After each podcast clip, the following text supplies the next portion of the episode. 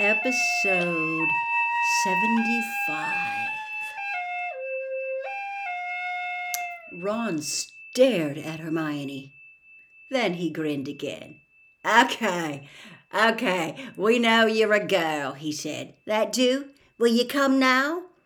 I've already told you, Hermione said, very angrily. I'm going with someone else. And she stormed off toward the girls' dormitories again. She's lying, said Ron flatly, watching her go. She's not, said Ginny quietly. Who is it then? said Ron sharply. I'm not telling you. It's her business, said Ginny. Right, said Ron, who looked extremely put out. This is getting stupid. Ginny, you can go with Harry, and I'll just. I can't, said Ginny, and she went scarlet too. I'm going with. with Neville. He asked me when Hermione said no, and I thought, well, I'm not going to be able to go otherwise. I'm not in fourth year. She looked extremely miserable. I think I'll go and have dinner, she said, and she got up and walked off to the portrait hole, her head bowed. Ron goggled at Harry. What's got into them? he demanded. But Harry had just seen Parvati and Lavender come in through the portrait hole. The time had come for drastic action. Wait here, he said to Ron, and he stood up, walked straight up to Parvati, and said, Parvati, will you go to the ball with me? Parvati went into a fit of giggles. Harry waited for them to subside, his fingers crossed in the pockets of his robes. Yes, all right then, she said finally, blushing furiously. Thanks, said Harry in relief. Lavender, will you go with Ron? She's going with Seamus, said Parvati, and the pair of them giggled harder than ever. Harry sighed. Can't you think of anyone who'd go with Ron? he said, lowering his voice so that Ron wouldn't hear. What about Hermione Granger? said Parvati. She's going with someone else. Parvati looked astonished. Ooh, who? she said keenly. Harry shrugged. No idea, he said. So, what about Ron? Well, said Parvati slowly. I suppose my sister might. Padma, you know, in Ravenclaw. I'll ask her if you like. Yeah, that would be great, said Harry. Let me know, will you? And he went back over to Ron, feeling that this ball was a lot more trouble than it was worth, and hoping very much that Padma Patil's nose was dead center. Chapter 23 The Yule Ball Despite the very heavy load of homework that the fourth years had been given for the holidays, Harry was in no mood to work when term ended, and spent the whole week leading up to Christmas enjoying himself as fully as possible, along with everyone else. Gryffindor Tower was hardly less crowded now than during term time. It seemed to have shrunk slightly, too, as its inhabitants were being so much rowdier than usual. Fred and George had had a great success with their canary creams, and for the first couple of days of the holidays, people kept bursting into feather all over the place. Before long, however, all the Gryffindors had learnt to treat food anybody else offered them with extreme caution, in case it had a canary cream concealed in the center. And George confided to Harry that he and Fred were now working on developing something else. Harry made a mental note never to accept so much as a crisp from Fred and George in the future. He still hadn't forgotten Dudley and the Ton Tongue Toffee. Snow was falling thickly upon the castle and its grounds now. The pale blue Beauxbatons carriage looked like a large, chilly, frosted pumpkin next to the iced gingerbread house that was Hagrid's cabin while the Durmstrang ship's portholes were glazed with ice and the rigging white with frost.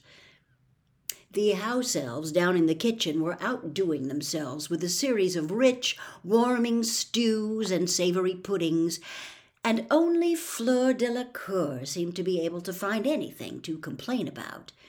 It is too heavy on this Hogwarts food, they heard her saying grumpily as they left the great hall behind her one evening.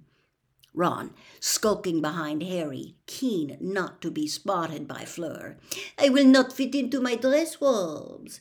Oh, there's a tragedy, said Hermione snappily as Fleur went out into the entrance hall. She really thinks a lot of herself, that one, doesn't she? Hermione, who are you going to the ball with? said Ron. He kept springing this question on her, hoping to startle her into a response by asking it when she least expected it. However, Hermione merely frowned and said, I'm not telling you. You'll just make fun of me. You're joking, Weasley, said Malfoy behind them. You're not telling me someone's asked that to the ball.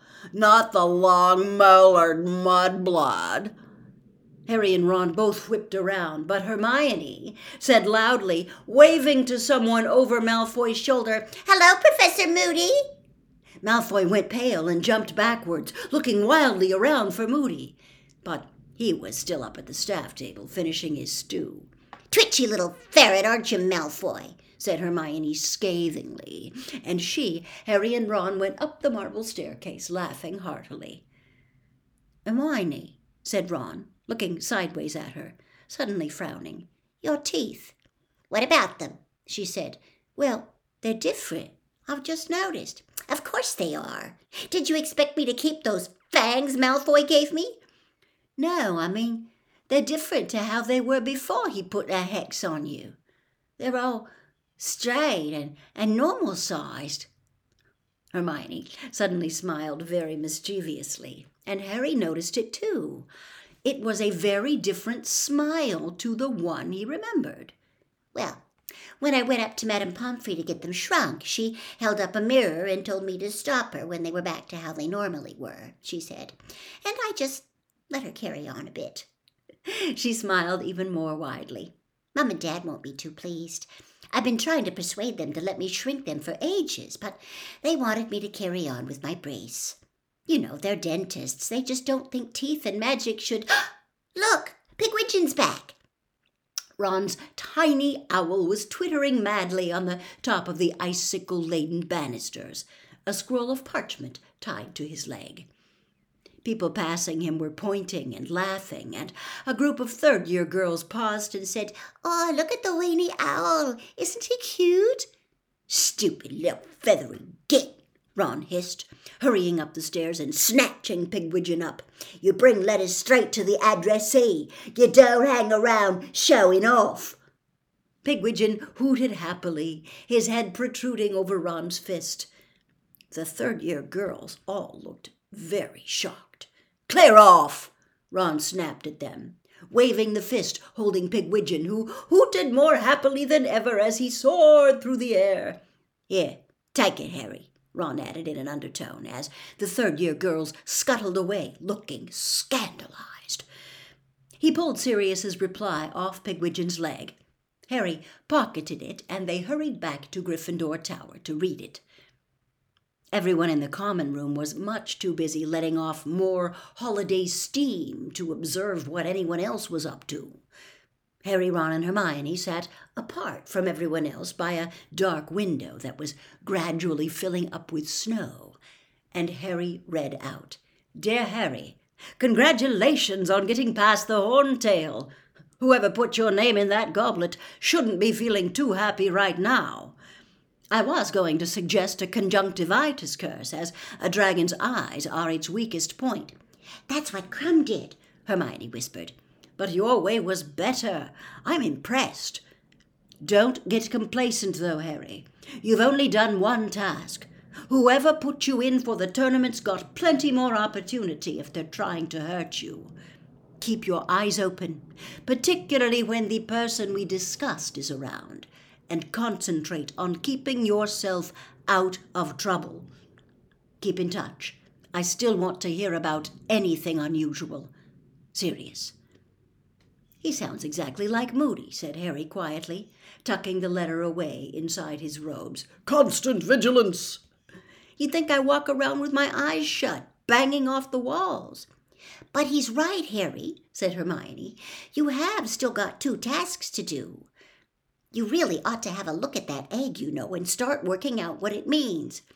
Hermione, he's got ages, snapped Ron.